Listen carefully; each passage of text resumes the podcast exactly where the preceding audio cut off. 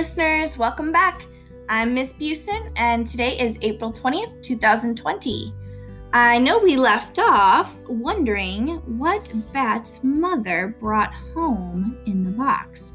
So today we're going to find out. We will read chapters 5 and 6 of A Boy Called Bat. Chapter 5 A Tiny Pink Nose. Mom set the box on the kitchen table. Is it sleeping? Bat asked, his voice a whisper. Probably, Mom said.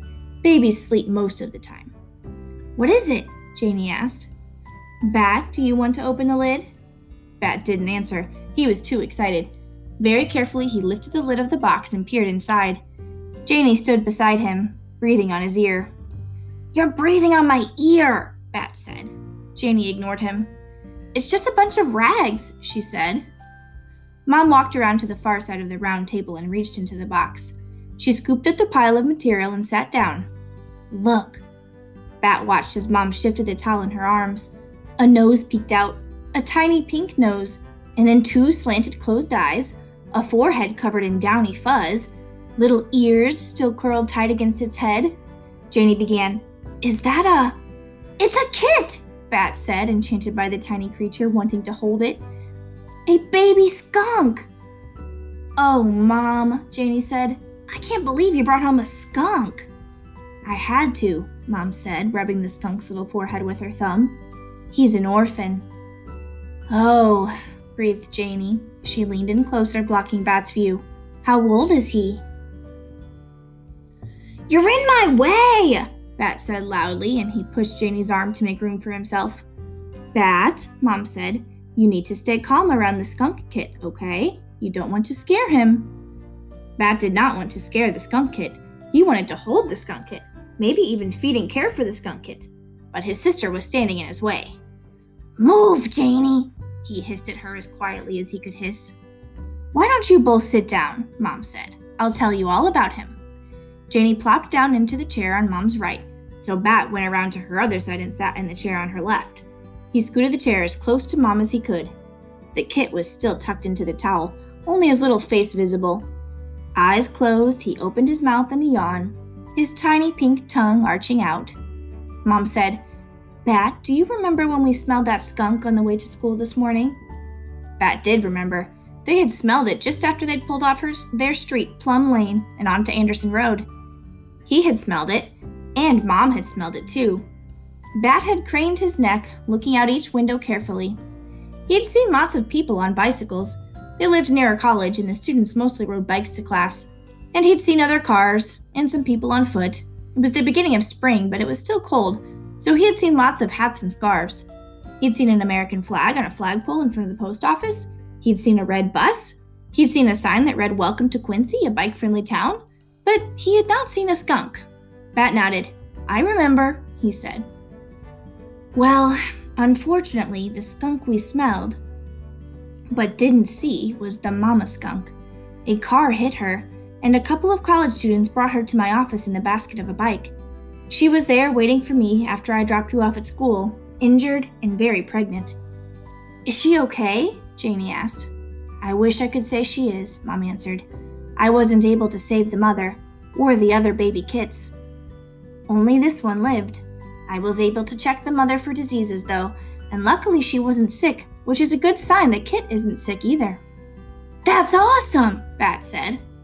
Bat, said Janie loud and sharp.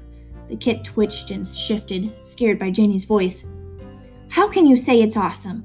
The mom died. The other babies died. Bat didn't mean that it was awesome that the other skunks had died. Of course, that wasn't awesome. He'd meant that it was awesome that this kit had lived. But it wasn't worth it to try to explain to Janie what he'd meant. She usually misunderstood Bat. Most everyone did. Can I? Bat reached out for the kit, wanting so badly to hold him that his fingers twitched. We can't keep him, Mom, Mom warned.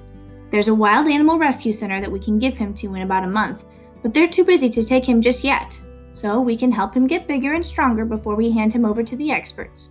They'll raise him until he's ready to be released into the wild when he's about five months old. Then she passed the tiny kit wrapped in towels, into Bat's arms.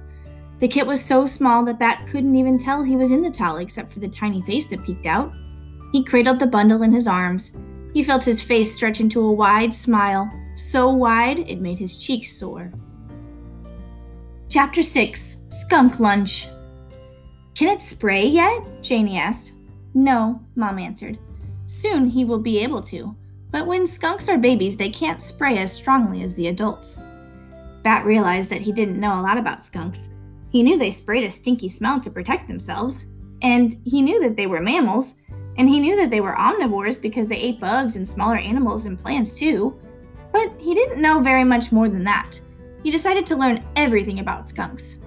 What are we going to feed him? Bat asked. Can I do it? He's too little to eat yet, so we need to feed him formula.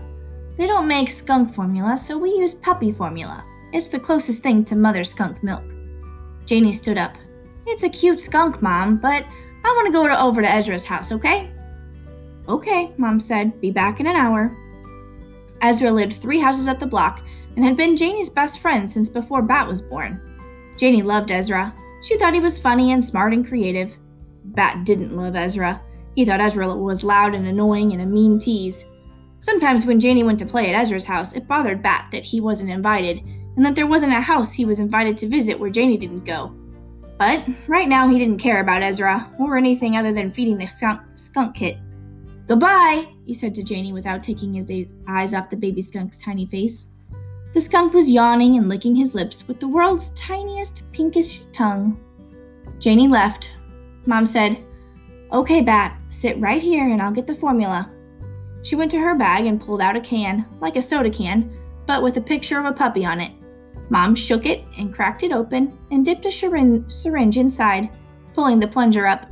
Bat watched it fill with a thick white liquid. We only give him a few drops at a time, Mom said, carrying the full syringe back over to the table. Watch me do it first.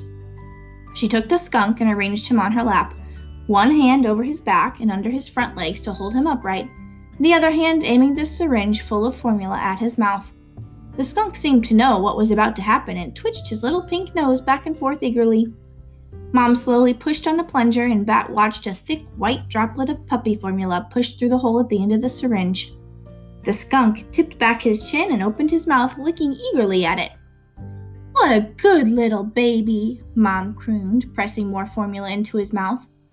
I want to feed him! Let me feed him! I want to feed him! Bat said. Okay, okay, Mom handed the skunk back to Bat. He tried to hold the skunk the way Mom had, and then took the syringe into his other hand. Very slowly, Mom warned him. And finally, it was Bat's turn. As slowly as he could, he pressed down the plunger, aiming the syringe tip at the baby skunk's mouth. And it worked! The skunk's little pink tongue lapped at the formula. Droplets gathered at the corner of, his mouth, and some ran into his chin onto the towel, but most made it into the baby skunk. I'm doing it, Bat whispered. I'm feeding him. You sure are, Mom said. Bat knew he was doing a messier job of it than Mom had done, but the baby skunk didn't seem to mind. I love him, Bat said. He hadn't meant to say it out loud. Mom laughed. Careful, or you might make me jealous, she said. But it's true, Bat said. I love him. Mom said that they'd have to hand the kid over to the rescue center in a month but Bat, holding the tiny animal in his arms, made a silent promise that he'd figure out a way to keep him. Hmm, I wonder if he will figure out a way to keep the baby skunk. We'll find out more next time we will read chapters 7 and 8. I will see you guys then!